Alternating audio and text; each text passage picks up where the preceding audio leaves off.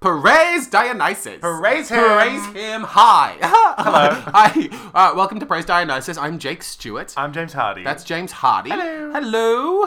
Hello. that hello was not for me, but I am responding to it. it's good that you did. Hello, James. Hi, James. Um, yeah, hello, everyone. Welcome to Praise Dionysus. Uh, this week we are talking about Stopover by Three Fates Theatre Company, Law and Order PTV by Sevenfold Theatre Company, and Darling Boy by Rupert Bevan. Um, thanks. Can't wait. Can't wait? Well, you won't have to for much longer. Bah. Ba ba da ba. Shaka da jazz.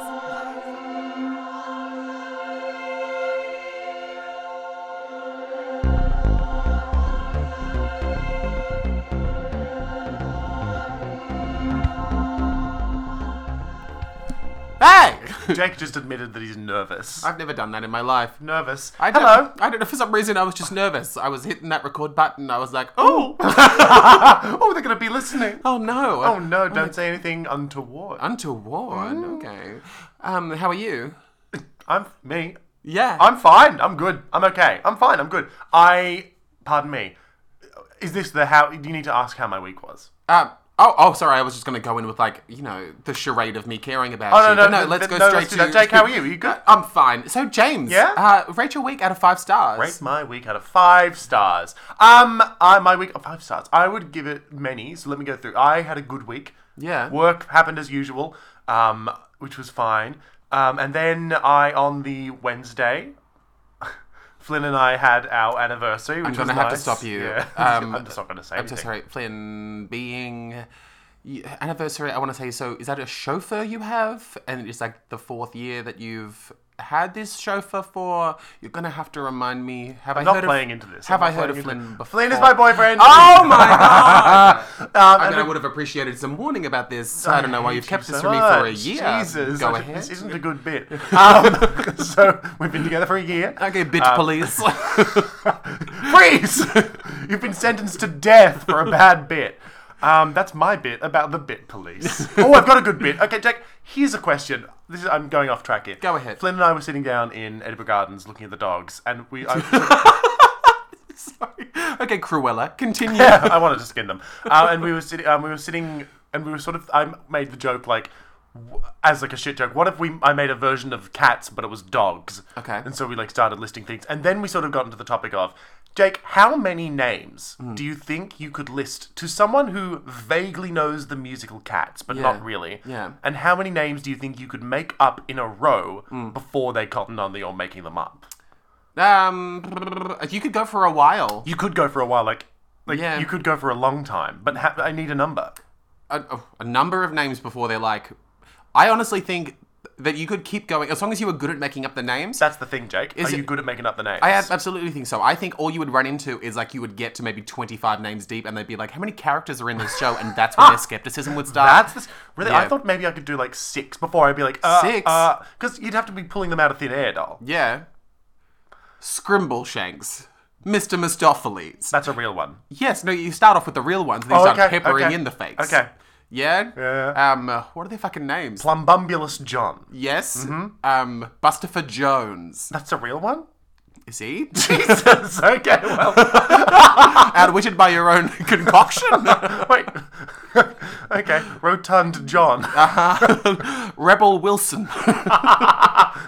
James Cordonovus. Gaffalsity. you see, there we go. You stammered, and I don't believe you anymore. Merifanian. Burgle. what about one that's just fag? I'm fag the cat. Last night I laughed out loud at work because I just thought of the name Rebecca Sluts. I'm Rebecca. Rebecca Sluts. Are you saying sluts? No, no, No, it's no. Sluts with a Z at the end. SZ, that is. I'm running for local government. Vote sluts. sluts, sluts, sluts. okay, alright. All right, I just thought that was a, I- okay.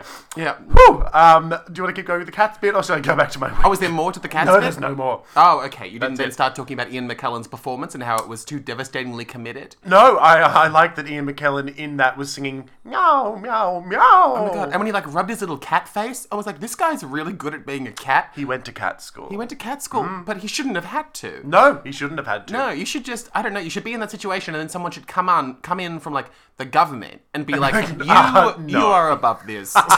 we need people stepping into these situations and being like, babe, you don't need But to do if, this. if you had your way, no one would be stepping into Marvel ro- into Marvel movies. oh my god, we cannot fall down that hole again. Okay, But you're uh, absolutely right. So No. my week was good. I so so uh, out of Earth, we was lovely. Went to a really gorgeous restaurant. Probably the best dining experience of my life. best dining Oh, Oh. Oh. What what were the touches that made it so We went to fine? Maha in the city. Oh, oh, okay. Yeah, have you, do you- you've heard? I just have oddly not. met they're they're currently auditioning people for this new role at one of my workplaces, Oh. and one of the people that has come through is a woman that was uh, at the, like the floor manager or something at Oh, Maha, great. I Is this, think. is this at your Mexican restaurant? my my Mexican Your restaurant. Mexican restaurant. Yes, yeah, they've Um, recently my had a chicken. reshuffle. Yes, That's exciting. It is. Um, great. Well, One of the other auditionees for this position uh, was this guy that has like real like Love Island energy. oh no. It was yes. this- yeah, no, it's just this confusing thing. Where it's like you know that aesthetic that suddenly all of a sudden exists of like you know when you picture like a male Australian so like reality star, Yep. like a very like buff, shiny faced, yep. handsome doof.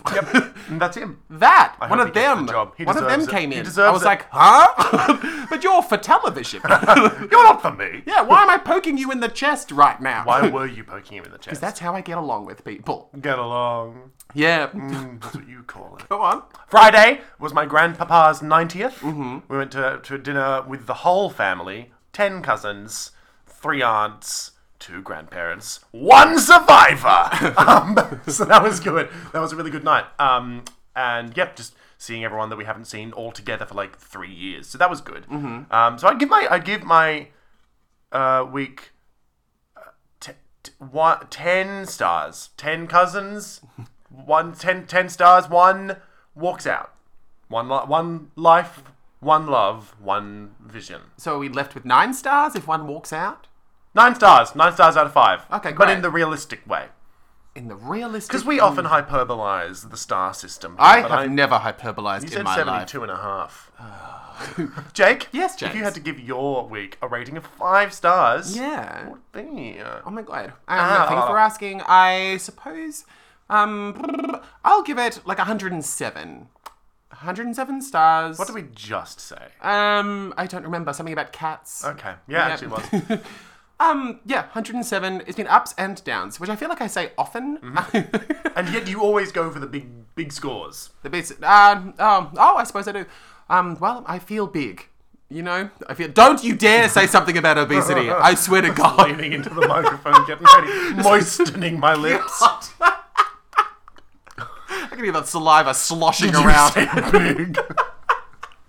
Sorry, carry on.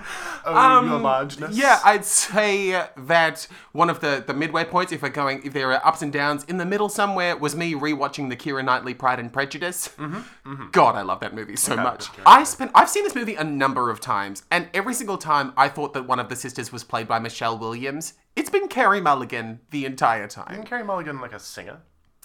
No, Oh. she sings in Shame, the Michael no, Fassbender that's penis not what I movie. was thinking of. I don't know that. I'm thinking of like that country singer. Someone. Kate, uh, Kate Casey Musgraves? That's what. Sorry, yeah, carry yeah. on. I just got confused. Otherwise, what else has happened? Theatre stuff has gone down. I've been finding myself having just a lot of very like frank, bleeding conversations. Terrific.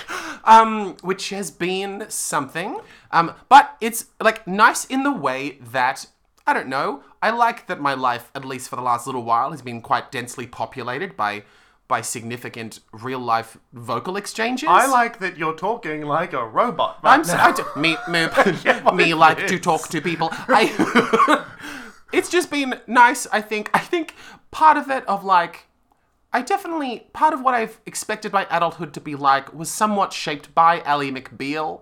And I don't know if anyone's familiar with this like late '90s, early noughties legal drama. We've spoken about this before, and all I know about Ally McBeal is what you've told me. You're welcome. Um, but yeah, but there's something about the way that that show functions, and it's a bunch of adults who are being lawyers, but have so much time to just talk about, defend, and explain their romantic yearnings. and That's the time. Oh, Oh, lawyers. Lawyers. Um, anyway, so yeah, things are fine and are simultaneously tremendous and atrocious, but we're getting through it. goodness. Oh my goodness. That's a big week. Um, I feel like we need to comment. We voted, baby. we did vote. I went against my yes. I. What was that gonna I don't know, I be? think I was about to joke about not believing in democracy. I mean, I barely believe in democracy, but like, it's the system we have. It's the system we have. Yeah. Yeah. Um. blah, blah, blah, Yeah. No. Uh. So yeah, happened. Great. I got, we got handed a socialist flyer while we were in the queue. This, Oh, great. Like many piercings, all black wearing socialist came up and give it to me, and I was like, I could do this. Oh, that you could. I could vote socialist. I could fuck I this could fuck socialist. this socialist. um, I mean, not good, but I yeah yeah. So that was fun. In a similar vein to you fucking a socialist, Go on. Oh, I went. To, I voted early. you like, did? Like a Okay. hero. yeah. I just couldn't be bothered with the queues. I went to vote early. I was waddling into the voting centre, Waddling. waddling, and I was it's very elegantly, like the fanciest of the heavy feet penguins. I've never seen Happy Feet. Don't do it. It's really upsetting. What do you mean upsetting? Literally, and I don't even know if I'm remembering Happy Feet correctly, but what I recall is one of the penguins gets taken away from Antarctica? Is that where penguins live? Uh, yes. Away from Happy Feet Village. And there's this terrifying moment that will be seared into my noggin forever of when this penguin wakes up in a Uh-huh. Just, zoo. just, just say penguin. Say, Penguin. what am I saying? You're saying penguin. I You're doing a Benedict Cumberbatch. In what way? Have you not seen him? He's like, there's this. se- Like, he narrates a documentary about penguins, but he can't say penguin. He's saying like penguin or penguin, which is what you're doing. Oh. Penguin. So this chubby ice bird wakes up in a zoo. No. and then what happens is, and again, I don't remember if I'm remembering Happy Feet correctly, or if I saw Happy Feet then went to sleep. You're just tuning in now. Jake is summarizing Happy Feet maybe wrong. we'll get back to our talking about voting later. this chubby ice bird wakes up in a zoo. Realizes by like bonking his head on the glass of the enclosure. We then zoom out to outside the zoo. Okay. Then we zoom out further to like the city that he's in. And then we zoom out further to the country that he's in, which is no longer Antarctica. Antarctica. And then we zoom out further and it's the world. And whenever Why I- do we zoom out to the world? that and that's what horrified me when I first saw it. I was like, I've never thought of the world as an isolated, terrifying place to be trapped. And it was just this existential thing of like, regardless of what happens to you, you are trapped exactly as who you are and to an extent where you are. And it was like, why is Happy Feet making me have these epiphanies?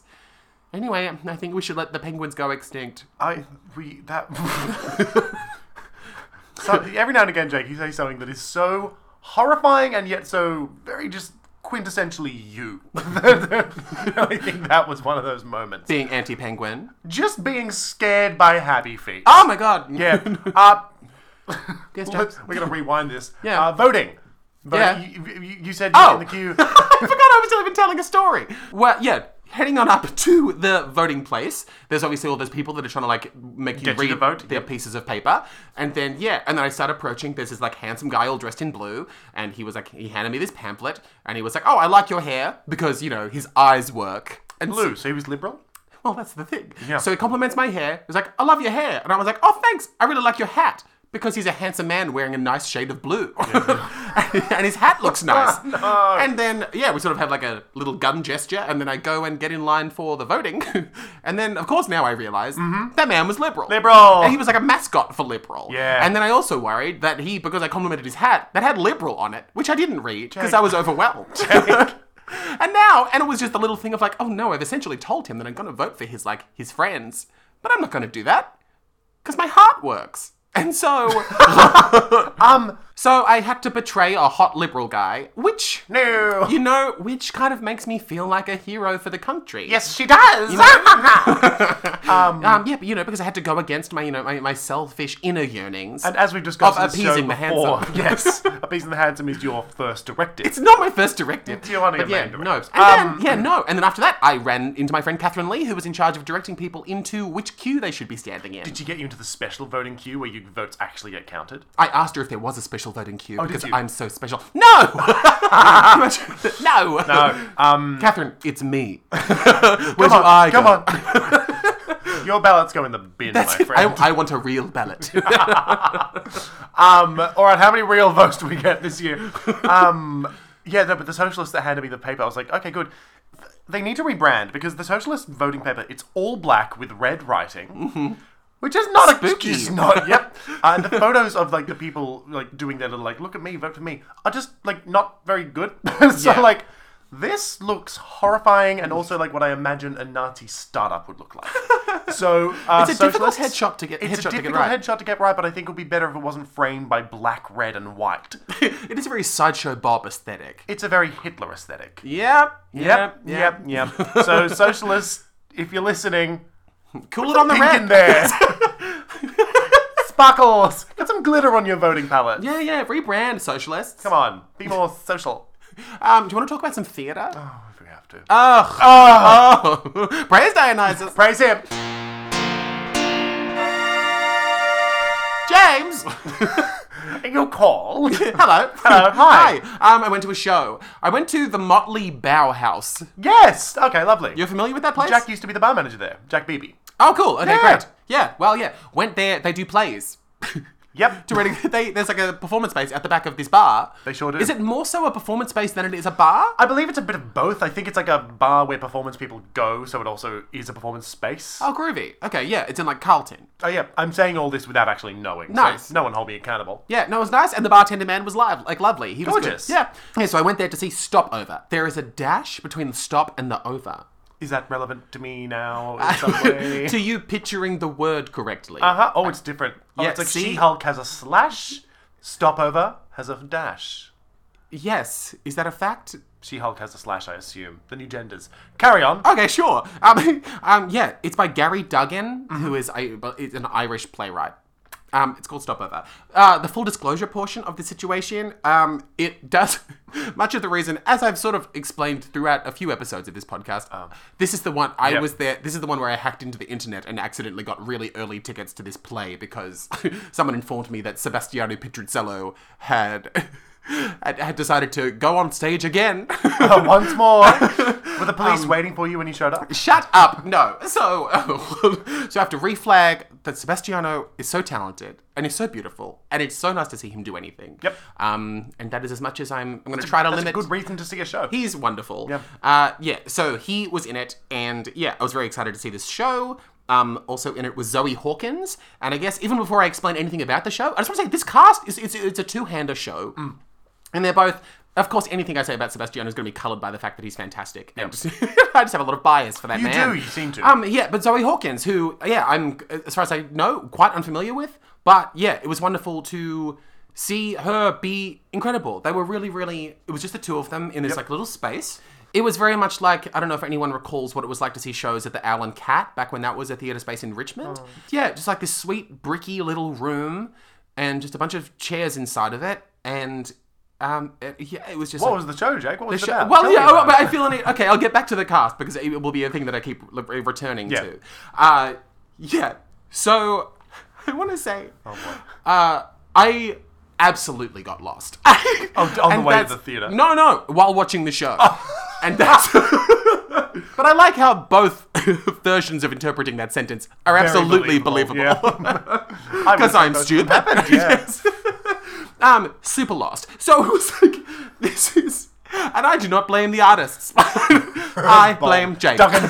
Oh, So my understand. What? Why are you I making that? blamed Duggan the writer. Oh, it could have been Duggan's fault, but I think it was me. No, it was like it's it's two people, and they're like, expl- and we talked about this before. They're doing the thing where instead of just doing the like just acting out the scenes Mm. and just showing us what life is like as it happens. Yep. Oh, They do the thing where it's like. I lift up the bottom of my dress and I walk on a bridge and I look in your eyes and I think about this, you know, like they're playing the Mm. Floor's subtext. wet as I walk upon it.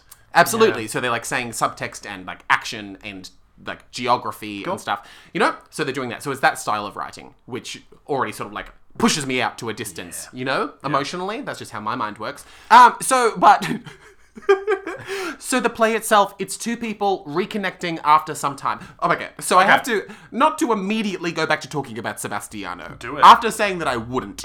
and yet here we are. um. So we go in. They're preset, which is the thing that I've come to love. You've really come around to this whole preset thing, It's, haven't you? gen- it's genius. Everyone, if you're staging a show, do a preset. Preset. Oh, Whack those actors on stage. I want people pretending to have a conversation. I want a miming. oh, gross. Yeah. that's the best part of theatre when people are in the background pretending to have a conversation. That's the best. That's the best part Especially of if they theatre. were just talking Yes, and now then they they- have to mime it. Here, I'll do an impression of it. Okay, well, you're the new kid here. yep. And then you That's just it. like mouth nonsense next to the lockers while you wait for the main characters to enter from stage left. Rhubarb, rhubarb, rhubarb. Yes, exactly that. Sorry, go on. yeah. So they're preset. Yep. Stunning. It was also a preview, if that's worth bringing up. But Oh. Yeah. So yeah. We go in, they're preset. We're warned about the preset, which was a nice little touch, I thought. It's like, guys, don't be spooked, but Zoe and Sebastiano will be on stage already. Oh, yeah, that's so- nice that they warned you, I guess. I suppose so. It's weird that they warned you, isn't it? I'm never warned if people are going to be on stage. No, it was a nice Unless little they're, like, touch. dressed as Hitler or something. But go inside, they're standing there, and it's like, Yep. oh, great to see Sip, which is what I call him, and great to see Zoe, whom I do not know, but again, Mm-hmm. you call seems her wonderful. Zoe. Her name is Zoe. Uh, so we go in, we're ready. They they're about to start. I'm like, let's get blown away. This is going to be fantastic. Um, love a two-hander. Do you? What do you think of two-handers? Um, I, ca- I- look, honestly, I can't say I've actually seen too many. I guess. Oh my god. Um, can you clarify for me? You keep saying two-handed. That's just a two-person show. Oh, sure. I I have this 18-year-old friend, and she didn't know what a two-hander was last night either. me, that's so I me. will speak to you. Because in my head, it's just a two-person show. But now that you've said, it, I'm like, oh yeah, wait, no, yeah, literally just a play with two people in it. Oh great. Yeah. Yeah. Okay. Um, Like theme-wise, genre-wise, content-wise. that to me feels like a very broad question because it's sort of like saying, "What's your favorite show?" Like I, I Well, don't. sort of, but like think of like the limitations of a two-hander. So you've got two actors. Yep. They presumably really probably have to stay on stage for most of the show. If Yep. we're thinking like traditional. I think sketch. I think sketch shows. I think a two-hander lends itself to sketch comedy because it gives the people the opportunity to just chop and change things up as they go. Oh, So you need like a lot of variation. You want a bunch of like different. Well, this is why I say it depends on the people because if it's a long, serious show with two people, they better be good. Okay, sure. Because if even one of them is slightly duddish, I, I'm going to sleep, which I have actually done during a show before. Um, yeah, and I think it was a two-hander now that I think about it. But um, unrelated. What, what about you, Jake? What's your ideal two-hander? Ideal two-hander. Ah, I'd say. Oh, I just want passion. I just want. Yeah. You know. Yep. That's for some reason that's what I want. I just because I really love the idea, and especially with these two, like the two of them are just like these two actors, like Zoe and Sebastiano. Wonderful, like almost like immediately. It's like obviously I came in with Pitrizzello bias, but yeah, Zoe very quickly proved herself to be like, oh my god, wonderful as well. Mm. And as they proceeded to perform, it was yeah, just re- their talent was super duper. Oh great. Well, thank God for that. That's um, yeah, lovely. and for that reason, it was like, oh, this is fantastic. This is splendid. This is like okay. Even within the first five minutes, I'm like, oh, I'm gonna. Re- I'm really looking forward to just being like trapped in this bricked up room with these two people. So that was a nice feeling to feel kind of like in safe hands, and also like, oh, th- we did make the mistake. I went with my pal Saxon, and we sat in the front row, which. Of course, always a fantastic idea. Yes. This time it meant it was we were very close to them, um, which was great. But I did feel like you know the thing where you, espe- I think I feel like especially if you know a person in a show and you sit that close to them, you feel like they are they are forced to be aware of your presence to an Yes. extent that you almost feel like it's impolite. yeah, I mean, I, I sat in the smack bang in the we, we sat in the front row for Footloose, and I felt very pointedly Flynn was not looking at any of us. Right, okay. Like, and I, was it a similar thing? Like, was he just not looking your direction? Or... Oh, oh no, this is no. You make it sound like this is a Sebastiano. It- then No, it's- uh, no, no. Um, it, was- it was more the thing of like worrying that you are causing some sort of like distraction in what. Oh, sure. You know, you worry that you're impeding someone's capacity to be like their best because they even like one like an ounce of their brain is like, oh, I know that person. Where, wherever I go, I, I turn heads, Jake. So I, I've just given up on trying to not distract. people. Of course, because people are like, "What was that smell?" Yeah. Um, but anyway, yes. So we were so in the thick of the action because of how close we were to these performers that it almost felt like you know those like those fl- like those, those rides where you get inside like a like a caravan that's on hydraulics and it rocks you around. Oh, like a 4D sort of like a- what, like a 4D it's Shrek like, We're venture." going to. I was going to go space. You went Shrek. It's quite telling. We're going to Mars with Shrek. uh, yeah. So anyway, yeah, we were close up to the Green action. Man on the Red Planet. That's what that would be called. Carry on. Uh, yeah, so we were very much e- embroiled in it. Uh, yeah, so then the show proceeds to begin. And just when I think I can't get more overwhelmed, they start talking, and James, they've Accents, got. they've- accents, accents. Southern accents. Southern accents. They have brutal speech impediments. I'm joking. They have Irish accents. Oh. um. Can okay. you imagine though? They're doing a show where the plot is they've both had like like terrible tongue piercings that have just ruined their capacity to It's speak. just the two people on stage the whole time.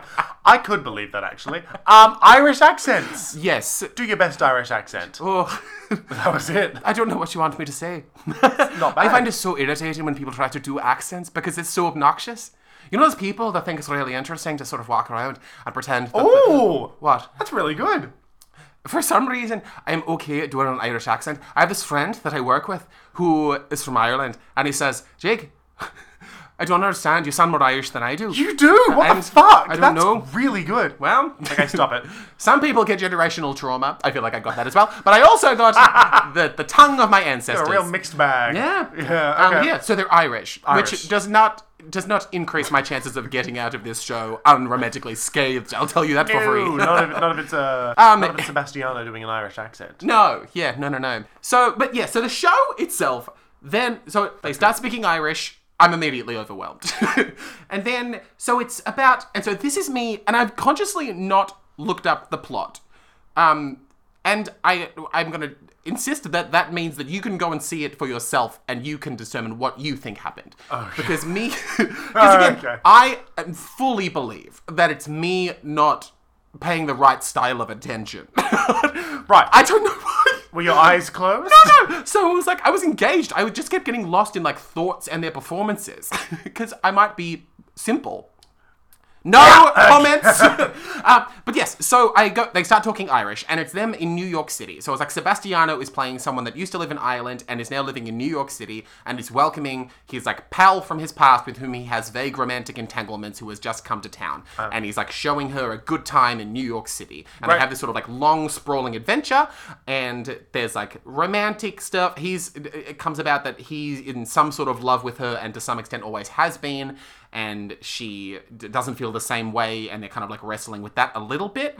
Um, and they're also sort of individually going through their own stuff as well. There's also there's also some playing with time a little bit, I think, and that's why I. this is the Okay. part that lost me was because was because there were these moments where the stuff would be happening, and then there'd seemingly be because again the the two performers and the text is not just doing naturalistic like we aren't just watching two people live their lives and reading into their subtleties and their nuances and interpreting our own understanding of what's going on Right. like we're, we're not getting moments where it's like someone putting their hand on like against someone's cheek and we're watching what that does to their body Yep. we're hearing people while doing these actions being like i put my hand on your cheek and it's moist from the rain i feel your hand against me and i'm reminded of the springtime like that's what we're hearing them say Okay. and so it removes and i think this is part of why i got a little bit lost was because when you remove the need for the audience to interpret very much you kind of take away their need to do anything and that, that Yeah. level that that unique I've type of been disen- said things at. well, yeah, and that, and that type of disengagement, maybe, m- m- perhaps that frees up enough of their brain for them to get lost in something else or something. Like Yeah. if they're not responsible for having to pick apart what the humans in front of them are doing, Then what are we doing? then yeah, and I'd say that's I- I'd say that's definitely a taste thing. Like it's an absolutely valid way of telling a story, but I think for me, in the way that my brain functions, I think if I'm not left to like watch Zoe and Sebastiano, two very very wonderful, capable actors, do stuff that I'm then tasked with, like using my mirror neurons and my empathy and my analytical brain to pick apart, what I'm left with is kind of just like taking at face value and believing that they are accurately representing what's going on in their inner world. And apparently time traveling. And time traveling in the sense, like, I think there's this part where I think she keeps flashing. I, I think by the end, we're meant to understand that the bulk of what happens in front of us is th- the two of their memories of this day they had together in New York from the vantage point, at least on Zoe's character's perspective, of running into him later in their lives at the beach. And he doesn't know that she's seen him with his new family and child, and she sees his happiness from a distance. and is therefore also kind of reflecting on this night they had together where they where, where they like could have changed everything. Oh, and she's sort of like, oh, but instead I didn't do that. I did this. Is, Is that the vibe? Sort of. If you, that's kind of my understanding. Like the idea, and it's a thing that we've talked about before, and it's a thing that I've especially lately been thinking about too. Is like ugh, living a life that you then have to reflect back upon, Yep. and yeah, horrifying. and these moments that like especially especially those. Like, and I think maybe it's- it's almost the, an insidious thing about life is that you don't, as much as you think you do, you don't know the things that you'll look back on Hmm. and think, oh, I should have done that differently, because so much would be different now. And I had no idea even at the time that I was making a huge decision. yeah, yeah, yeah. Horrifying. The cosmic horror of being known. Yeah. Yeah, we hate and hate. Oh.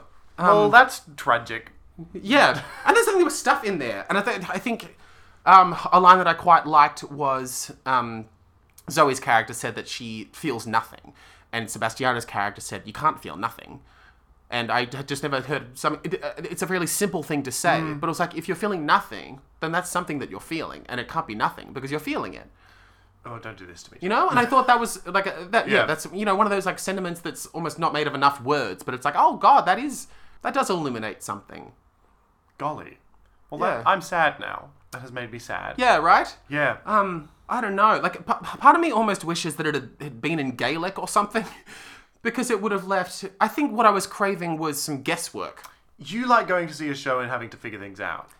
I think just I, I, I think I just like going to a show, and I think especially with a two-hander, and especially going into this already enamored by Sebastiano and falling like rapidly in love with Zoe and her performance style because there's something so like graceful and simple about at least this performance, and I'm looking forward to seeing more stuff she does because the grace of this woman is just yeah, oh my god, yeah, really something, and I was so grateful for like, for my first experience of her to be so intimate and up close to her and seeing Yeah. like you know just like the way that like the small things that her face does Nearly too intimate and up close. my own fault um well, it sounds like even if you didn't quite, I want to say understand what was going on, it sounds like it definitely moved you.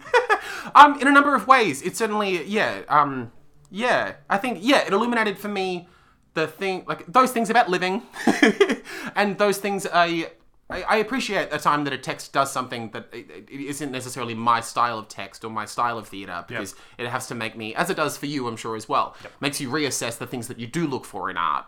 Um, and again, part of the point of this podcast is to say that it's not good or bad because Yeah. it doesn't correspond to what we think good is. You know, like we all just have a our own different definition style of good and of bad. storytelling. Yeah, this is yeah. I just think I need. I I would yeah. I want to see. I'm excited. to Some uh, hopefully get the chance to see both of these actors in a piece where You'd see Seb do anything. I would see I'd see him do anything. But that's um, as with anybody, I would love to see them in something because, partly because they're clearly so capable and so wonderful to watch. Mm. Um, I'd love to see them in a piece where they get to showcase the fact that they can express so much more than just what words can afford them the capacity to express. Yeah, it's almost it feels almost at that point like if you're gonna and this is just again a comment on that style of writing. If you're gonna write like that, why make it a play? Like that As opposed to a novel or as something. opposed to a novel or a poem. Like that to me feels more like yeah, that's- you've you've got the words to say. Why do you need people to act them out? I wonder. Yeah. To I mean, what, what part of the writer says this is how I'm gonna write this, but I'm gonna have the people actually do it. It is interesting, isn't it? Mm. And I guess uh, it it must have something to do with like the, the artist's uh, relationship with language. Yeah, yeah. Perhaps. Um, I wonder. And this, I'm. I know nothing about Gary Duggan. I don't know what sort of person he is.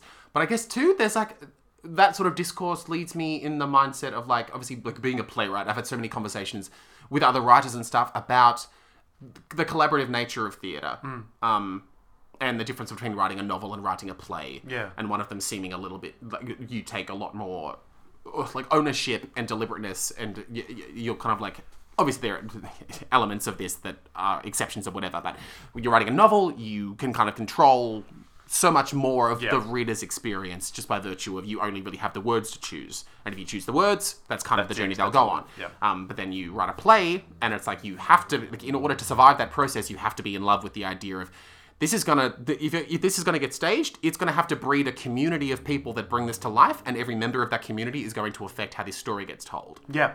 And if you can't fall in love with that process, you can't write a play and survive that. You know, because if you want it to just be you, you th- that's a not book. theater making. Yeah. Yeah, exactly. Write a book. And so I think I, th- there is a possibility that something that, that connected to this style of writing, that is very like quite expositional and as we've described like I put on the jumper and it smells of you and I walk down I walk into the street and look at the moon it's like the, the idea of writing like that there could be something in the sense of like the, the writer wanting to be responsible for every image that gets conjured and every thought that gets understood Because to me, that almost sounds like it's words that need to go over some sort of contemporary dance or some sort of like physical, strong visual bit. Be- Yeah, that's be- interesting. Because, because yeah, because the words are all like there's, and I, I, I can't. I'm not an actor. I'm not. A, I- it's just the words are the words. You can't do much more with them if they are just like sort of explaining exactly what you're feeling and what you're doing. So Sure. you do need something else to sort of do it because otherwise it is just, to me at least, reading a book to someone. Oh, sure. Sure. Well, first off, you are an actor. Let's bear that in mind. Um, yeah, and uh, that's an interesting directorial thing. And yeah, and I'm certain that's a thing that Chelsea Matheson, who directed it, um, would have certainly really, really considered when staging Yeah. this thing because it's like, I, I don't know what, like, rights wise, what they have to do. Um, presumably, there's a lot of freedom, as there tends to be with these sorts of pieces, as in terms of how to direct it.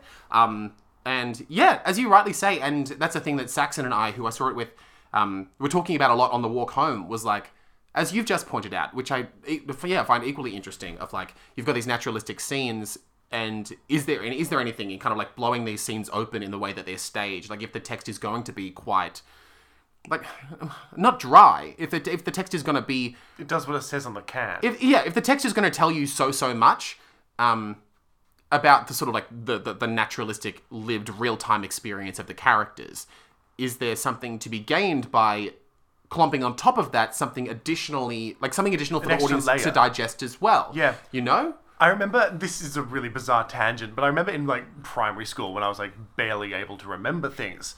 Um, we were read. Do you ever read this book? Like our teacher would sit in front of us and she read us this book. Yeah. And it was like, Mr. Smith went down the street. His neighbor was so old. Mr. Smith went and did this, and um, just a very normal, boring story. But then she read it again and showed us the pictures, and it was like, Mr. Smith went down the street. His neighbor was so old. His neighbor was like a literal dinosaur, like in like a hat. So it was like just this way of sort of like the visual stuff that went along with the words just altered everything immediately. And uh, as a child, that was sort of like, whoa, writing and visual things are two separate storytelling beats. It was, uh, so I just I always come back to that. I Hmm. want to find that book, but um, yeah. I don't know. That's just my one tangent I wanted to throw into the mix. Sure, no, that's a nice Picture tangent. books. I had nothing else to go on. Oh sure, No, no, no. Um, no, that's that's super lovely, and I think that's that's like a sweet, no, not to sound condescending. That's like a like a simple illustration It of what I is, think yeah. is, especially when it comes to theater making, like a complicated concept. Exactly. Because I think I, when I was first introduced to, to the idea during my undergraduate degree. Um, by Barry Lang, he was talking. I think he called it double percussion, where if something in the piece is already telling you something or getting some sort of point across, you don't need other things in the piece also getting that point across. Yes. you know know? Um, and the idea of double percussion being like if you've already got someone hitting the beat, you don't need a second drum hitting on the same beat as well, you know? Yeah. Especially if you've got another a whole other element of what your performance is, why why waste it by telling the same thing? Mm. You know, like you can have the text telling us that these people are in love and blah blah blah blah blah. But you could use, as you say, like dance or Mm. lighting or sound or something to convey some other facet of like a similar element of what the theme is but but not something so similar to what's already being told to us. Interesting. Um, yeah, but yeah, a really worthwhile experience. Um, yeah, really grateful for having seen it and yeah, Stop dash over. stop slash over. Oh, you said it was a dash. Did I? Yeah. I don't know. You said She Hulk had a dash, No, She Hulk has a slash. like a slash, like a like a website No, a slash is in someone slashed a knife through the paper. slash, like a like a Yes, diagonal line. yes, a slash. okay, she so I slash guess Hulk. s- she slash Hulk, or like a She Or it used Hulk. to be. I haven't actually looked recently. She Hulk and Stop Over are similarly stylized title wise. Ah, the YouTube at YouTube video for this would be like this wild connection between Stopover and She Hulk. And Same would just turn out universe? to be- yeah. Question mark? and then a red circle around something really random in a picture. Yeah, Yeah. Great. Um, she Hulk coming out soon. dun, dun. Jesus Christ. um, hi. Hello, James. Hi, Jake. We Hey. gotta, we gotta stop in, in doing that as an introduction to every bit. Hello. hi. um, okay. friend Jake. I went to Curtain House. Did you know they do plays there sometimes? Curtain House. Where's Curtain House again? In like the toff The, I don't know what the building's called. You know where Oh, the, the one where the like top yeah, is? yeah, yeah, yeah, yeah. And it's just like a they s- do a play in there. Well, they do. Well, there's a stage at the the, the curtain house, which is yeah. oh, I don't. I've only ever. s- I saw Jay Brennan there once. Mm-hmm. Mind blowing, and like, I guess it's for gigs. It's. Th- th- I saw a play there. great! Like, or you had a very good fever dream. I Law and Order PTV. dun, dun, Dun dun. dun, bada, bow, wow. Uh, written by Faye O'Toole and directed by Zach Dixon and Tess Walsh. Hmm. Uh, yeah. So yeah. So went to Curtain House. Yep. Sat there. Lovely. Like it, Front row. Fra- no, no, no. Because I Oh. was like, because it's a, it's one of those shows that I've seen promoted for quite some time, and Oh. so you know how if you see s- like ads for something enough times, you are forced to invent what the show is. Yep. You know, I've definitely had that, and I've invented the idea that it's the sort of show where the front row is going to get dragged on stage. Oh, sure, sure. Like, Yeah. yeah. can I check your ticket? James, it's funny you say that because Oh no. while I'm Hang sitting on. there, Ready, ready? Dun, dun. Ugh, while I'm sitting there in like the third row on the side, because I'm also worried about being tall, so I try to go on the side as possible. they have a preset bit. There's, so we're sitting there, and they let us in like 20 minutes before the show starts, which you is alone? great. Uh, yes, James. I In went, life, I mean. yes. Okay. Uh, yes, I went to this play by myself. was it? I so I sat there on the side, third row back, um, and sitting there just reading my book in the low light, which yes is bad for your eyes, but Mm-hmm. I wanted to read. Stinky nerd. Um, we've spoken about how audience participation works on this show a lot, and I recently said that like on the edge of the third row is the perfect spot to pick someone from. But on the like the outer edge, not the inner like aisle edge, like the outer edge. okay, okay, right, like not accessible. Well, it's acce- it's uh, it's accessible because there are the way the space works. I'm as accessible as the people in the center. There we go. Ugh. But yeah, so we're sitting there reading a damn book. Yep. And, yep. And then these these two actors come out, and they're checking people's micies because it's about public transport. Is it it's about public transport. TV, baby? And so they're walking around checking my keys, and they're very like, charming, good at improv actors doing this. But I'm like, of course, having this like mild panic attack inside Yeah, of me because yeah. it's like I never I don't want to interact. I don't want to do this. It's bad enough on the tram. I never want to do this, and I know that it makes me not fun, and I know that it makes me like, an irritating, like dull presence in an audience. But I just, as I keep harping on about, I just want to be left in the dark. Yeah, Leave quack, me in the quack, dark. quack. quack, quack, quack. I just want to be quacky in the corner. I just want to be in the dark. Just let me sit here and watch your play. But anyway, the, the, the girl, the girl that inspected my ticket was really great and really lovely, and we had like a sweet little conversation. But it was Great. like, oh, anyway. Full disclosure portion. Um, Tom Costigan is in it, who I believe you've met. I Maybe. think because I did a development with him over a couple of days. Oh yes, yes, yes. No, I did meet Tom. Yeah, wonderful Tom. Yeah. Uh, yeah, Tom Costigan was in it. And uh, I just, even before seeing this show, he's just like this immaculate guy. He's just like in the way that I really, really love the the way he performs. I love the, the energy that he brings to things. I just think um, there's like a I don't know. There's just like a like a sweetness to him just in life. Um, I don't know. There's there's something about him that I just really gravitate towards. Right. So like that that was like part of the reason that I was there was to see him Mm-hmm. because he's just great and that. Uh, otherwise, Tess Walsh, I w- worked with her for a brief period and at a Christmas party we drunkenly nailed some Spring Awakening together. So I just want to say that too in case that colors my opinion of this work. Colours my opinion of this work. Yeah. So the Are play. you gonna begi- watch the Spring Awakening documentary? uh, yes, I am. Great. Yes. What's it called again? Those you've known. Those you've known, I think. Yeah. Yes. Yep. I want to see what Leah Michelle has to say about a lot of things. Okay. In general, I just want to hear her say things with her mouth. Because you want your opinion of her to get a shake up. I want my opinion of her to just be doubled down on that she's Oh, insufferable. oh, so you're gonna hate watch this thing in I terms think of so. the Leah Michelle I think portion. so. Yes. Okay. Yes, we'll see. Time will tell. That's an interesting feeling. Yeah. Um.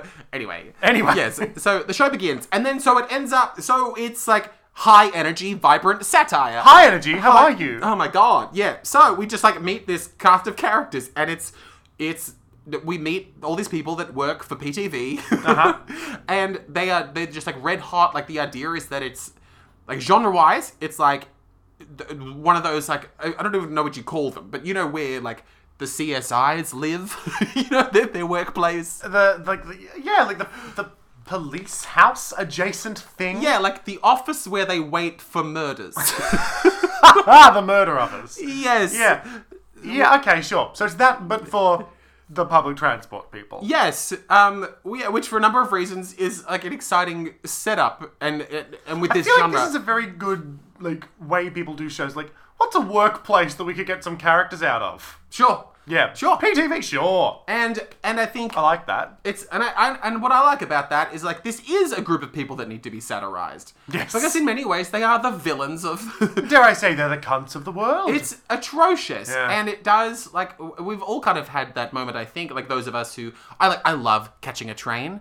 I love Same. public, oh, oh, public transportation. romanticizing, looking out the window. Oh fuck, I love it so much. Yep, The- The, absolutely way that agree. we're all just like sitting in a river together, waiting to be carried to our destination. Okay, you're going more romantic than Um, I. am. it's just so nice. But then the thing that ruins the magic is these people policing this nonsense. Oh my God. Um, and and we, I feel like we've all sort of had that thought, or we've heard someone shout at them, like, Yep. "Why would you choose to do this with your life?" Yeah. You know, like Yeah, it seems worse than any job to pick. It's like no. it's bizarre to Nothing, yeah. me. Yeah, so silly. Um, especially when like you, you do have conversations with a few of them, and of course they're like fully formed people, but you know, it's like, "Oh, you seem really lovely. Why are you doing this? Yeah. Yeah. Yeah. And, and part of what was great about this show, I think, is it sort of like didn't necessarily answer that question, but it showcased like obviously it being satire. It's like these people have such a passion for their work. It's like Yeah, right. we have to go out there and get these guys. Like Yeah. they, they consider themselves to be such heroes of the city. And that must be like must be part of it. It must be a skewed version of justice to some of them, because they do really seem to get off on it. Do you think so? Oh god, the amount of times I've seen them like doing their little. They all stand in their little. I'm gonna stand over here and guard the door while you go over there and look at that person, and then you're going to scan your fucking little stupid ticket thing. I don't fucking know. It is wild, my isn't God. it? Yeah, and like the, they take themselves so seriously. It's like you're not the police.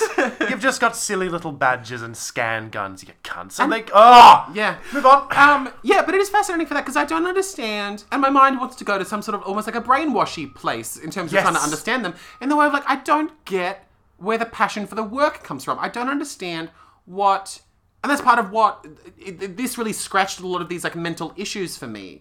Like this, this show, it, it- this show surprised me in the way that it did kind of like prod at these things that I hadn't really had the chance to interrogate off a tram. Sure, in the sure, way of like, yeah. what are these people walking around doing? As you say, quite proudly. Proudly. But it's like it seems like almost one of those jobs where it's like, if no one applied for this position, no one would do it. Yep. And then absolutely. we would just get to ride trains for free, like I feel like we should, because that should. Mm-hmm. Mikey rollout cost so much money. If they had just instead gotten rid of ticketing, we could have had a free experience, and the I feel like government there would are have. more complicated factors to it that we can't unpack here on this podcast. We're just two simple men. We're two simple men. Oh, Yeah. But it does seem to me like, yes, we should just be able to get from point A to point B. yes, Um, just like use taxes for it. you see- Anyway, have you ever seen any, like, the trainee people going around with them? a tr- like, Like, training the trainee, ticket inspectors. Yeah. No. Like, young people. Yeah. Like, in their late 20s. Mm. Like, with them, jotting down notes and looking feverishly excited. It's the sort of people, to Oh. me, that would have protected the Captain Cook monument from being trashed. God, see now, even just having this conversation, it's now illuminating. Like, oh, it could be a bunch of people who are like upper middle class. Yep, Who it think is. that the dirt people are riding the trains, and we need to make sure that they're doing it correctly. Yep, I think that's I think that's absolutely what that sort of like bias is because when I when I Oh. think of these people, I do think of, oh, you're poor. Like that's exactly the sort of attitude they seem to have, Oh my God. and I hate it. Well, that's I hate dark. it a lot. Christ. This show, This show, oh my god, high energy, wonderful. This cast was like top to bottom, splendid. Right. Like the sort of thing where it was like, the, so the, the, structurally, it didn't really have. It had one kind of almost like joke of a through line, which was marvelous, and I won't ruin in case they like restage it or something. Hmm. There's just yeah, one flimsy joke of a through line that carries you through the entire piece, but otherwise it's almost like a can couple. you, can you tell me that joke now, and you can just bleep it out? I'll tell you later. Oh, okay. He's, he's gonna tell me later, guys. um, but otherwise, it's almost like it.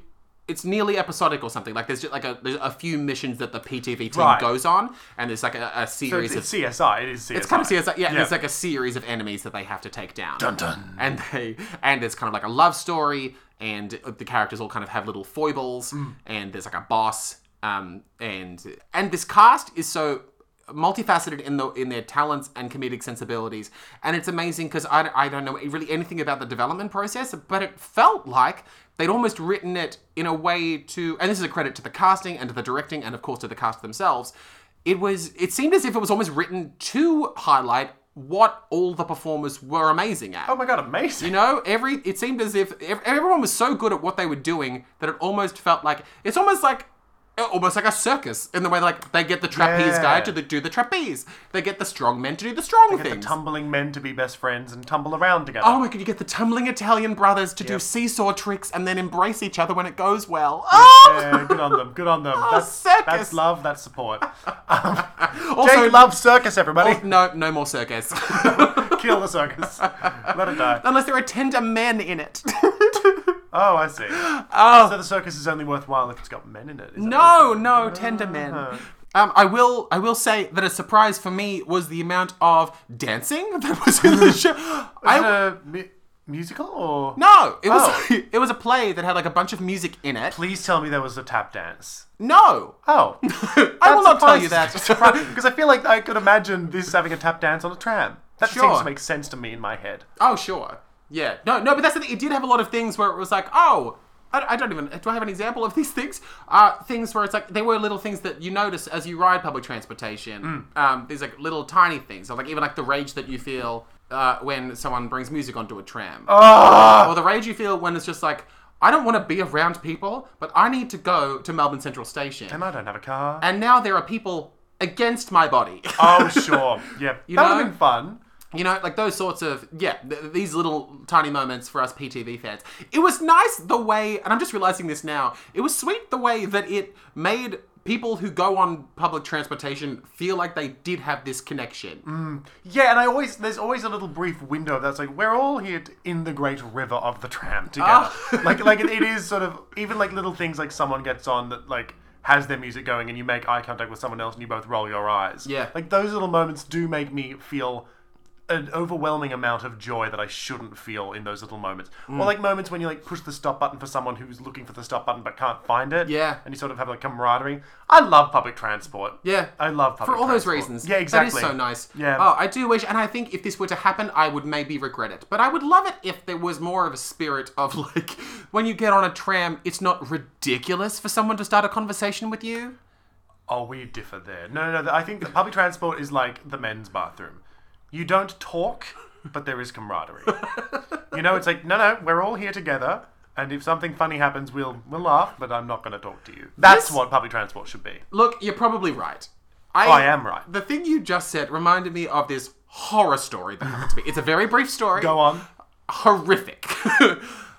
so I'm I I was on when I was living in Sydney, my family came and visited me and they were staying in this like hotel or something for like the night that they were there for and i went to visit them and somehow and i truly do not remember how this like turn of events occurred because it makes no sense to me and my understanding of myself somehow my father and i end up in a steam room together okay so we're in a steam room again no idea how that came to be He's on drugs. What? i must have been a different person What? That's not it's like, when was that part of my life? okay. So I'm in the steam room with my father, and there's like two other gentlemen. So these guys in like their mid 20s are already in the steam room sitting there. So we go in there, we're sitting there. And then while we're sitting there, my father starts trying to talk to them. Like he starts initiating this conversation. It's like, so, so how, how, how are you fellas going? It's like, father, what the fuck are you doing? What the fuck? And so I'm sitting there wishing for death. And so, and he keeps, and the guys are being like polite and sweet, but obviously doing the thing where it's like, you let your sentences end on a down. yeah, yeah. Oh, yeah. That's fine. Yeah, anyway, let's go back to like wet silence. the best guy. but no, but my father being the sort of person that wants to talk to anybody in like instead of just sitting in silence with them, never about anything emotionally substantial, of course. oh, Oh, family drama. Yeah. Yes, um, but yeah, and kept trying to have this conversation with them, and then eventually the two guys left, as any human would. Yes. And I, but I think I think to my father's credit, I think they the two guys were also done with their sauna experience. sure they won't be like, oh, this guy's weird. Yeah, no, but yeah, the moment they left, I was like, Father, you don't you do don't talk in that. a sauna." No, unless you're looking to bang, you don't talk in a sauna. Yeah. No. Um, God, do you know the Finnish? Like people that live in Finland. oh, right. Not the end of the world. No, no, no, the big Finnish. I had a big finish last night. A roar, roar. Sorry. um, the Finnish culturally, they prefer silence because they think it's a show of like Respect. respect and intimacy, and yeah, they think it's Oh, intimacy to it's- be like they have comfortable in silence with each other. in the way that they have this saying where it's like, I think it's like, conversation is golden, but silence is diamond or something. You know, like this. Sure. Probably sounds better in it's, Finnish. It's absolutely better in Finnish, and but they they value silence over conversation Yeah. because they think it says so much more. That's so lovely. I wish we all thought like that. Yeah, that's something, isn't it? And speaking of big finishes, they they they which is a nice little neat segue back into the show. Look at you. The big finish, um, yeah, g- going back to the dancing as Mm. well. There's a big dance number at the end. There's dance numbers throughout the thing, tightly choreographed, really well executed. Oh, great. I had this moment during the f- like literally the closing number where they're like almost doing like an encore of their final dance piece. Um, where Tom Costigan, my beloved, is at the front of this like triangle of their dancing, and they're all decked out and it's all shiny. Little pop and locking. And the cast, it- it- the, the way that they're performing almost with the energy of like cheerleaders, this dance sequence. A lot of the dances were reminiscent of my like Rocker Stedford days, which I thought was, it's such a again type of dancing. oh, she's a, yeah, yeah, yeah. you know, not all the numbers were like this, but like especially some of the earlier ones was like this is Rocker Stedford choreography, which I was in love with. And but yeah, so this final dance piece is happening, and they're dancing, and the whole show has been very high energy. But there was something about the way that they were nailing these moves at the very end, after having done what was a, a really impressive, vibrant, goofy, strange show. Did you cry? No, no, no, no. But I wasn't far off it because Yeah, of this. yeah. So I was like, we got. th- th- th- They were dancing. It was marvelous. Um, again, high energy, vibrant, fantastic. This group of people, you, they've just done a whole show for you. The audience has really liked it. They seem really proud of it, justifiably. They're doing this beautiful dance, and it's like th- th- th- all these feelings, which some of which I'm sure I'm projecting, these feelings of pride Mm. and exuberance and excitement and joy that they had like, telling us this story has been allowed to fill their bodies up and is now expressing itself through dance. And it was like, Oh, that's so nice. it was like this, it's, it's so nice to get to see people be this joyous and energized and passionate on stage i- in the theater where like that's what the theater in w- many ways is for you Yeah. know especially in that moment what felt almost like musical theater Mm. it's like oh it's it's this elevated state where it's like these people get to show us exactly how excited they are to be on Mm. stage and that was really moving Yeah, and it's not often you see a dance number that makes you go, "Ah." No. I often see them go, "Oh." yes it's like oh Yeah, and especially if it's not a musical with no actual musical numbers, to put dancing into a show is a bold move. totally And for it to work like that and to have that effect on you, because even just hearing it secondhand is like, that's so nice. So fucking nice. But also, you have such a deep connection with Ruckus Tedford. Like, I don't think that's surprising to me. yeah, yeah. it's an art form that inspired and traumatized many of us Yes. Um, but yeah, yeah, no, yeah, great experience. Really talented, really talented group. Mm. Um, yeah. Oh, oh, and just one minor thing. They brought out. Well, I don't know if you remember this. You, uh, you, you remember those like big green like Metcard validating machines? Hell yes, I do. Hell yes, Ka-choom, you- ka-choom. They brought one of them out towards the end of the show, and the nostalgia. The like, audience went wild. Oh my! They literally they brought it out like in a little shroud. Yeah. And you could sort of see what it was, and you could see people almost lean forward in their chairs and be like, "Oh my god, they're not going to show." Met Card- And they pull this, this cloth off, and it's like, "Oh my god, it's Oh my the God. Met Card machine." I miss Metcard. It was incredible. What That's my so the fun. inside of my body was just like it lit up. And that's such a specific Victorian Australian story Yes. to tell. Which That's I think so is what's nice. again, which is part of what's so beautiful about this this PTV community really existing, and it's yeah. wow. Yeah, it's bonkers, and there were like th- things about like the V line, like everything got like a look. a in, little you know? mention. Everyone, Oh. woo, V-line! It was the best, and it was like, and there was even like they talked about, which I forgot existed, the MX newspaper. Yep. Oh, the MX newspaper. The that was MX so tragic when that ended. Oh my And you'd have God. like the um, looking at you mo- bit. Yes. Yeah. oh, where you could write terrifying like serial killer letters to, to the people. one with the long, delicious-looking hair. I was watching you the entire train ride. You saw me many times, but never spoke to me. you ran maybe? off the tram. Would if you b- even believed that you were being spoken about in one of those "He's looking at you," I should have spoken to you on the train things. Would you respond? Oh. I think out of um, curiosity, I would. Yes. Okay. But I, I think if it sounded too creepy, obviously not. Would you ever put one in the newspaper if you think if you thought you saw your soulmate on the train? If I saw my soulmate in the train, and it even I think it would even need to be there was some moment of connection, so it was obvious that there was something. Like if, Okay. if they, like, we made eye contact and we sort of like went oh, and then looked away, Uh-huh. and then they got off, and I was like shit, I should have said so. I would then do that. Yes. But if Wow. I just saw a hottie, Yeah. no, that's Okay. just that's a bit. I want you. I think you're pretty. Um, I think that's that. Would you? I oh. Because it seems like the sort of thing that you would do. Uh, thank you. For No, that. no, in like a nice no, yeah. give love a chance way. Sure, sure. I guess, but it, maybe it's the maybe it's. I was gonna say a classic catch twenty two. I don't know if it's classic.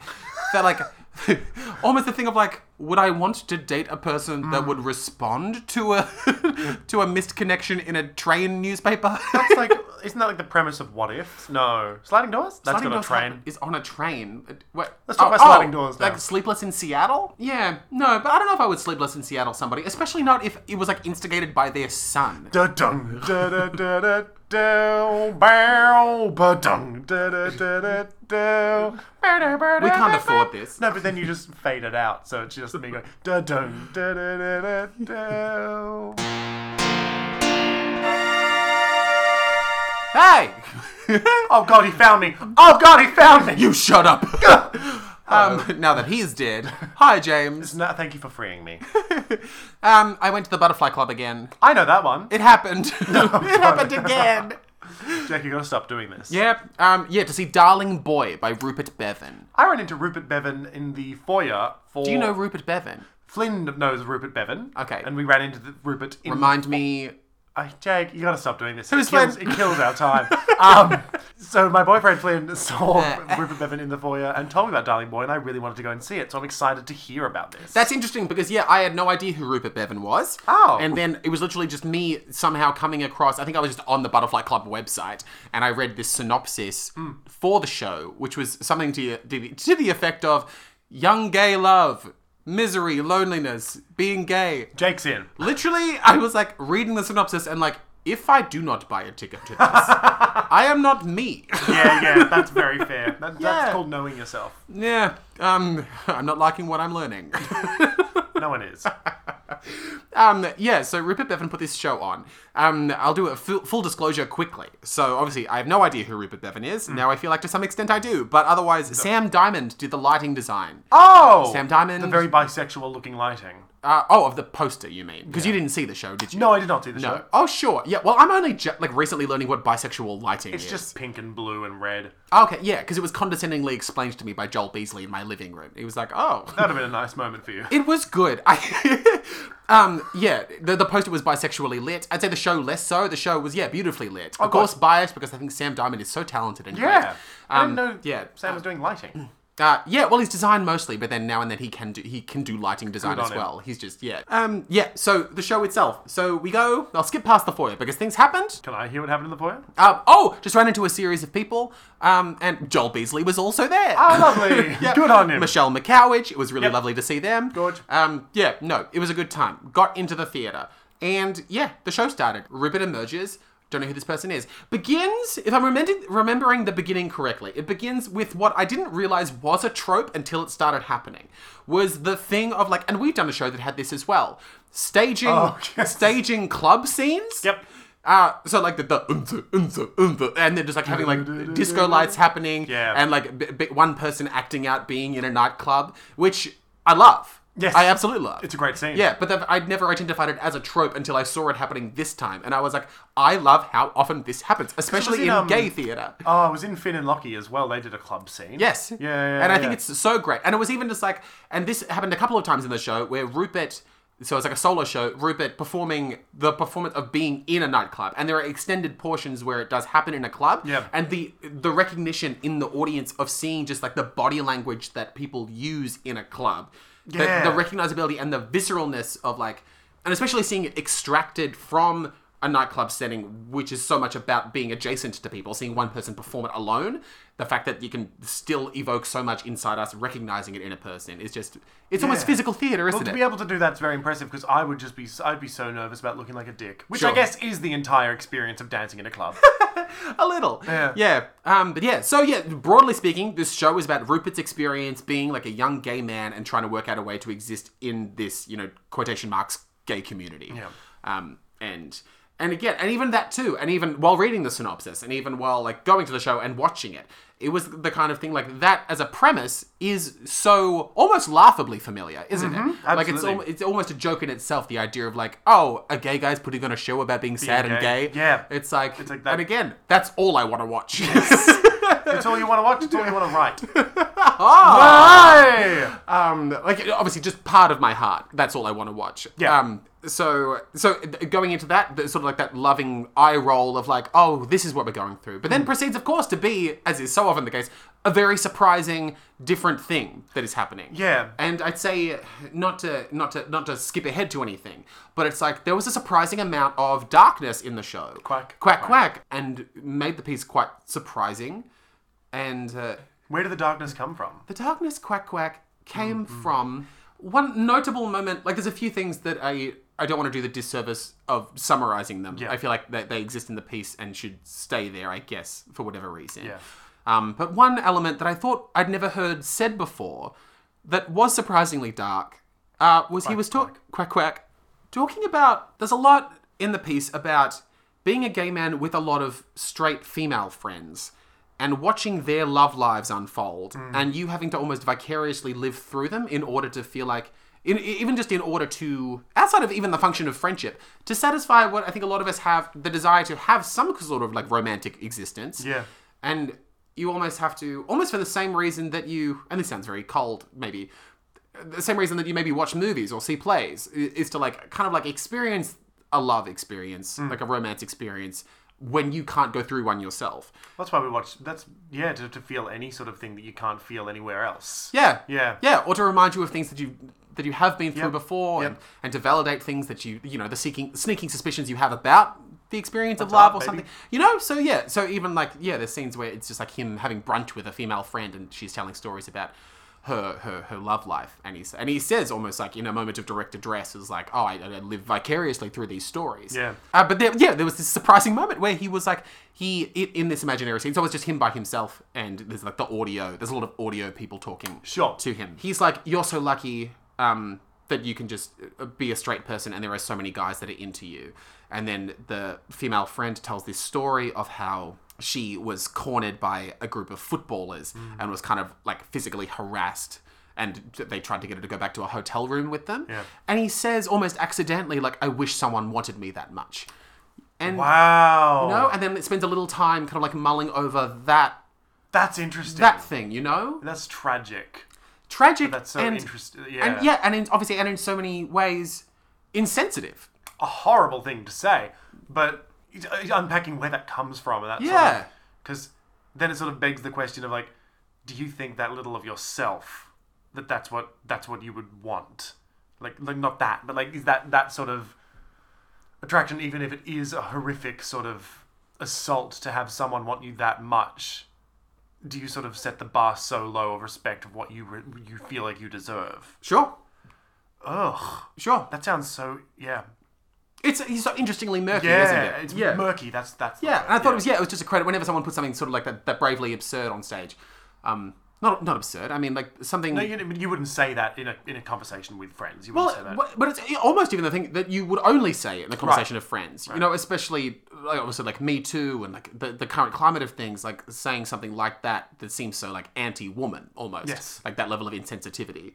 Um, so to say it is just especially brave, and it's also as the whole show was really. I want to say that the the sound design was oh, remarkable. The sound design by Rupert West. too many Ruperts.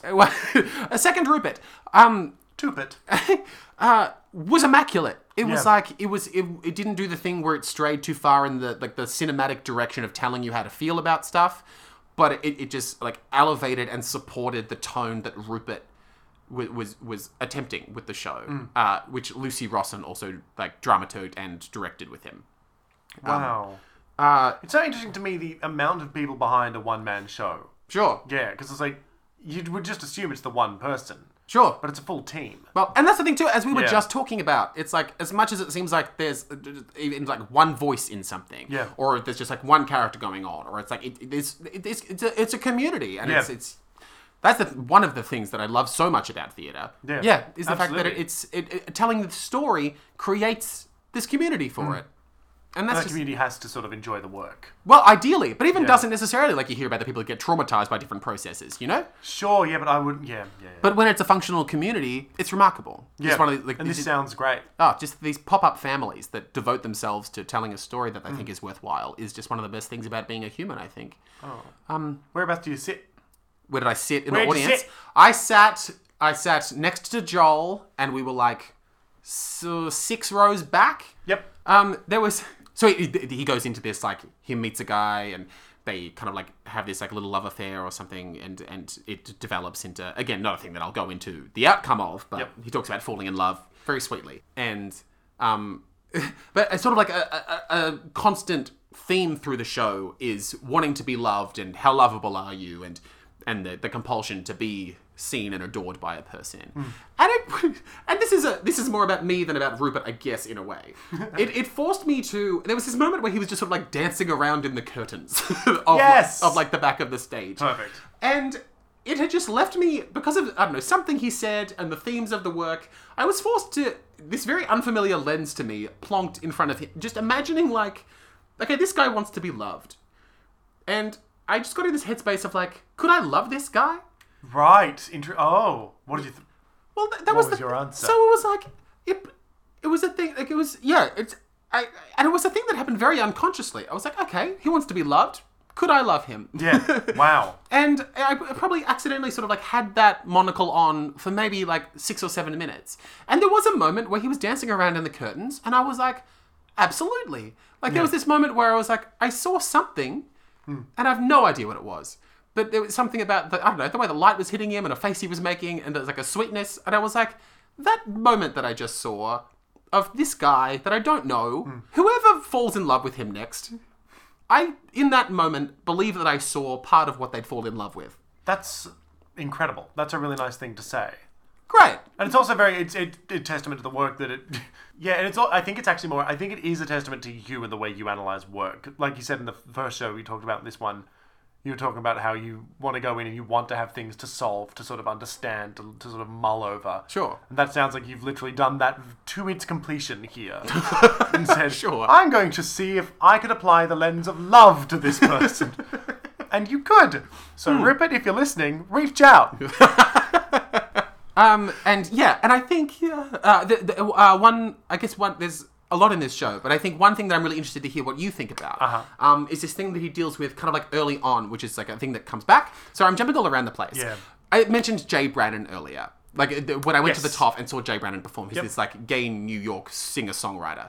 Um, and a few years ago, I went to see him at the TOF, and it was just a room full of like what felt like just a room full of like sad romantic gay men seeing this gay guitarist sing a bunch of songs about being heartbroken in New York City. Oh my God. Um, and I took uh, a friend of mine, I took my friend Madeline, and she came with me to see it because she was just interested in this artist that I care a lot about, which was nice of her. So she came along and she had this experience that she described to me afterwards of like, because she was in a room of gay men, as a, as a beautiful woman that she is, it was an experience that was very unfamiliar to her the feeling of her beauty being irrelevant and her not feeling like a romantic character in a space. Whoa. You know? That, that on face value sounds like a very self centered thing to say. Oh, sure, sure, sure. Yeah, and th- I'm sure there's absolutely an element of self centeredness to that remark. I wasn't the person being looked at. Like, that Sure. makes me dislike Madeline. Sure, but of course, but of course, color is with knowing Madeline. And then I remember, I very immediately said back to her, "It's like, yeah, that's how I feel in every space I go into, and that Yeah. isn't just tethered to self-loathing, which I have so much of. You- yep. But like, but on top of that, it's like every space is a straight space. Yes. Oh, God, yeah. Oh, yeah. To go into any room and sort of feel like. Well, first of all, I feel like we, we have that hurdle of walking into a room, and first of all, you do the. Even if you don't do it consciously, there is always that first mental check of, can I be myself in this space? Will I get gay bashed Will in I this be room? like? Will people look at me weird? Are they going to laugh at me? Yes. Do I need to tone myself down? To what level do I need to tone myself down? Being like, am, um, who's looking at me and who's going to love me and who's going to think that I'm hot is sort of always going to be the second or third thing that's on the brain. Sure. To walk into a room and not have to assume, and not as, to walk into a room and not immediately. Ass- what am I trying to say here? Just like let me. Sure. Well, I'll talk until you think. Yeah, what yeah, you do that. Even like to walk in because I, oh my god, I get the tragedy of exactly what you're describing. Yeah. To be like, you've got this thing where it's like you're walking into rooms and you have all of these additional like guards up to detect all of these potential red flags to like determine your safety and the capacity, like the extent to which you can, as you say, be yourself. And then even while you're in the midst of that and almost like kind of like trying out you, what you feel like is your real personality in the situation, you're constantly accidentally, unconsciously on guard to detect any of these signs that people are disregarding you, that they think you're a piece of shit, that they think you're b- being obnoxious, that they don't like gay people but they're putting up with you. And I would say that that element of existing, that part of just constantly having to have those guards up, just becomes a part of who you are to the point where, and this is going to sound a lot more tragic than I think it is. I don't really know what my personality is. Like I don't, Hmm. Sure. I don't know Yeah. what part of me is real. Like I don't know is the part that I sort of tone down to the real one because that's what I do most often. Hmm. Um, and then when I am sort of alone and by myself, I don't really talk much, so I, d- I don't know. Yeah. So it's kind of, so I think with that in mind, the luxury of walking into a room and being able to notice that you're not the one being looked at and being like loved, Mm. like that feels. I get a bit angry. Sure. Well, it sounds like quite a privilege, It doesn't it? sounds like quite a privilege. Sure. Jesus. Sure. Um. Yeah. No. And yeah. And it's and it's not on Madeline. It's it's, No, no, it's no. part of it's No, part no, of no. straight culture. And I think, but I, I think that's what makes I will always find gay love stories so much more interesting than any heterosexual love story you can throw at me. Mm. Just because there is, and I think it's a so often the case, a gay story about love is just it's so much harder for heterosexual people to understand because they don't have the lens of oh they're dealing with this this this and this already pre-built in Yeah. so they have to go in have the sort of holding their hand and explaining yeah well this is difficult because and this is this because before they can actually understand the sort of core story that that t- storyteller's trying to tell Like- like a straight love story can be good moulin rouge obviously um, but I feel like for a straight love story to be more interesting to me, you need to throw hurdles like tuberculosis into it. Sure. For me to find it any remote. That's why I didn't care about watching Marriage Story. That's why I don't really care about any sort of boring teledrama about love that is just a man and a woman will they won't they because we know they will like it's Sure. Mm-hmm. like that the story wouldn't exist otherwise but with gay stories it is that sort of thing of who are you going to let in Mm-hmm. to see who you are and almost that that that story that you being in a room of other gay sad people just made me think what are all those gay sad people thinking because i don't think i've been in a room of sad gay people like that to Yeah. just sort of let all the guards down and i don't think i could let all the guards down No, totally not. Oh my god, no, you're Yeah. totally right. And yeah, even listening to you, yeah, I'm having so many thoughts even just listening to you say all these excellent things. Hmm. Because even like backtracking a little bit to the thing you were saying about w- which version of you is the real version, like I talk about it a lot, but it's like I forget whether or not it's in Straight Jacket or The Velvet Rage. I think it's Straight Jacket, um, uh, which are two great books. Yep. And th- talking about the thing of like with gay people uh, and like gay men especially. You worry that people will see the the gayness of you Mm. and therefore reject you. And so what you do is you fabricate this version of yourself that you can put into the world that you think will garner the most positive attention in order to almost appease the straight masses to convince them not to shun you. Yep. You know, and Yeah. you become and that's how you and again this is a thing that I get very upset when I talk about it and I feel like I have to talk about it a lot. but it's like straight culture tends to turn us into these jesters to entertain the straights. And it's funny you say this because at and I'm not going to slag off my family, but at the event on Friday for my, my grandpa's 90th, wonderful event, there is a part of the family, there's always people that are like, Flynn and I were just there talking and just being ourselves. And they would say things, oh, I want to hire you as the MC at my wedding. And then someone was like, oh, I want to hire you to just be the entertainment at my wedding. It's like, we're just existing. How boring is your life that this this version of who we are could serve as entertainment for your your friends like and it's that thing that it's the jester it's always that sort of thing of oh yeah no i'm getting angry talking about it yeah, No, and that's the thing, and it's it's a little double pronged in the way that it's like, look, there's something in the thing of like because of this very complicated compulsion and survival instinct Hmm. that we're forced to adopt, it does uh, cause some people to become more engaging uh, p- p- p- versions of themselves. and there yeah yeah You know that that is something. Totally. Like even even the fact that straight people are seeing gay people be gay and engaging, and they're like, "You're great." you're the as a- funniest person i've ever seen as an entertainment thing. Yeah. It's like, look, I am only like this most likely because of the way that culture has forced me to turn into this creature. You know? Yeah. Oh, And in some ways, I'm grateful for that. Um, in but, but every at way. the same time, I'm not here to service you. You've kind of, by virtue of existing in this society, and it's, it's not as if you are ever speaking to a monolith, Mm-hmm. ever, as much as people pretend they are on the internet. You're never directly engaging with the thing that you hate. Yep. Um, but it's like y- a lot of what is the quintessential gay personality is the result of a toxic society. yes Ugh. And But- that I, I think to circle all the way back, Yeah. that is why when you describe a show like Darling Boy as just a sad gay love story sort of thing about a sad gay person, on paper that sounds boring, but it never is. No. Because there's all this in the background that you just watch and you go, oh fuck, that's absolutely what this is. That that's why I feel all these ways. Absolutely. And that's why if I saw a story about a straight guy talking about his love, I'm not gonna that would never exist. If I saw a story about a straight girl talking about her love life, I, I don't think I could connect with it in any way. Mm-hmm. Like I don't think I could look at that and go, we have a similar experience. Oh, because my kingdom for the issue in my like burgeoning relationship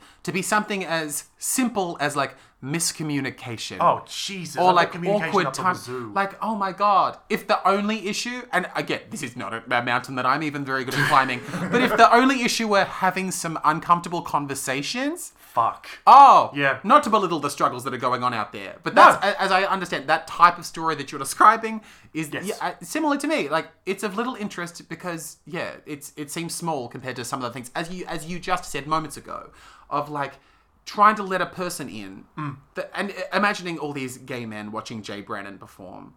It's like th- it's so many various types of broken because of like the experience of going growing up gay in even like Australia today, which compared to so many places is a great place to do it. Yeah.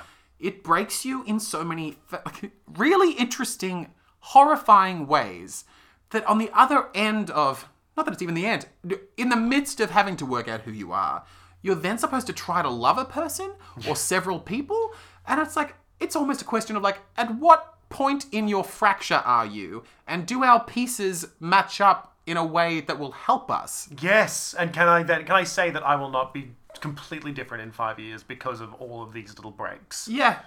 Um. God. And so, and so, that is all to say what I was uh, uh, walking towards throughout this whole conversation. Coming back to Darling Boy, he has this really well put frustration where it's like, so he gets excited because he's always going to straight clubs with his girlfriends, and they decide one night we're going to go to a gay club, and so that he gets all excited, he's going to go to a gay club. He gets inside and he looks around. It's like, oh, everyone looks so straight here, which of course is very hot. Yeah. And then he comes to realize, oh, this gay club is just full of straight people. Yep. And I Yep. guess what now feels like a smaller discussion than the one we just had. How do you feel about straight people colonizing It- gay It spaces? is the exact same thing. We have more interesting stories and spaces, and so that's why it's often gay people leading in fashion because that's where their fashion comes from. It comes from trying to set themselves apart. Gay people c- congregating in nightclubs because it's the only place they can be to be themselves, and so it naturally breeds a party atmosphere that everyone wants to be a part of. Yeah. And then straight people come along and want to be a part of that. And there is a huge part of me that feels like, no, stay out. this is not for you. sure. But then there's the, a little part of me that's like, no, everyone should be able to enjoy wherever they want to go. But no, I, I, I on my own personal level, will, will always be upset by hens nights coming to gay clubs. Sure. By p- groups of solely straight people coming to gay clubs because it's a good party. That's not on. I hate that. What do you think of it? I get that too. I get that too. We have so few spaces Yeah. that, yeah, even though I rarely enjoy myself in a gay space, Oh, 100% like not. nightclub But I should wise, be allowed to feel uncomfortable in a gay club without straight people. This is around. part of our thing. Yes! We're all sad, but let us dance together. yeah, but I think, I, I, and I've only come to this thought too, only because I've had a chance to sit with this show for a little while now. yeah. I absolutely had the same thoughts that you've had. And then on top of that, though, it's like imagining the feeling of like seeing a bunch of straight women arrive at a gay club. Of course, there is that territorial part of me that's like, oh, this isn't for you, please leave. I then am also forced to then go the next step of like, the reason they're here is because they don't feel safe or comfortable Straight around men. straight men. yeah, you're, you're absolutely right. I'm, Um, great. Anyway, Jesus. it was fun talking about this show. that was a good chat. yeah. Um, great. Darling Uh-huh. Yeah. boy. Darling boy. Um, darling boy. Good on you, Rupert. Uh, amazing. Okay, great. incredible. I think we are incredible, incredible. incredible, incredible. Praise Dionysus. Um, Praise him. Thank you so much for listening. Thank you for coming along. Um, Lovely, lovely to see you here. so nice. Um, we've been getting really lovely messages lately from people, um, and and people sharing their thoughts about stuff that we talk about and stuff. So, if you um, I- I- I- do that, Do that. Send us things. if Send you feel us the interesting compulsion, thoughts. yeah, because we really like hearing about it, and especially if, and also if there's a thing that you would, I don't know, are inter- interested enough in to hear us talk about it too. Um, that, that, that's a thing we'd be really keen Love for. to, like the yeah. idea of yeah, being part of a conversation that you're keen to converse about. Yeah, chuck it on in. We'll talk about it, Super and we'll hot. be really mean to you. James will be mean. I will be, I'll I'm try to sorry. stop him. I'm sorry. Uh, yeah, but yeah, no, thanks because it's yeah really sweet and interesting and really lovely to hear what you think about things too. Mm. Uh, yeah. Um, that being said, so obviously praise Dionysus is our Instagram. Mm-hmm. Praise Dionysus at gmail.com is our email address. Send us things. Send us things. Let us know. yeah, uh, Give us tickets to your thing, and we will come and see it and talk about it. Um, we love ending up at these shows. We love ending up at these shows. We love. That's all you have to say. We love ending up at shows, especially we don't know much about. Yeah. Yeah. It's wonderful. Um, yeah, and getting to talk about them and getting to, yeah, try to, you know, in a way, I don't know, get to the bottom of what you guys are up to out there making your art and. Because there's a lot of it all the time, and I love it. Um, yeah, sorry, I'm just feeling suddenly very warm and romantic about this it's whole nice. thing. Anyway, However, friends don't let friends become play critics. how are theatre you critics. so bad at that? It's wrong every oh my time. god. Okay. Because I look at you and I'm like, no one should do what you do, Jake. No one should be a playwright. Discourage everyone. Okay, friends don't let friends become playwrights or theatre critics. Friends, don't let friends become theatre critics, and we may already disagree with everything we just said. yeah, I think this is a bit of a touchy episode. yeah, um, yeah. Thank you again for coming along. Praise Dionysus. Um, Praise Dionysus. Um, have a wonderful day. Have a wonderful weekend. Y- yep. Hey, and have a- Clara, hope the barbecue goes well. Best of luck, Clara. You beautiful genius. Have a Gorgeous great bitch. Easter.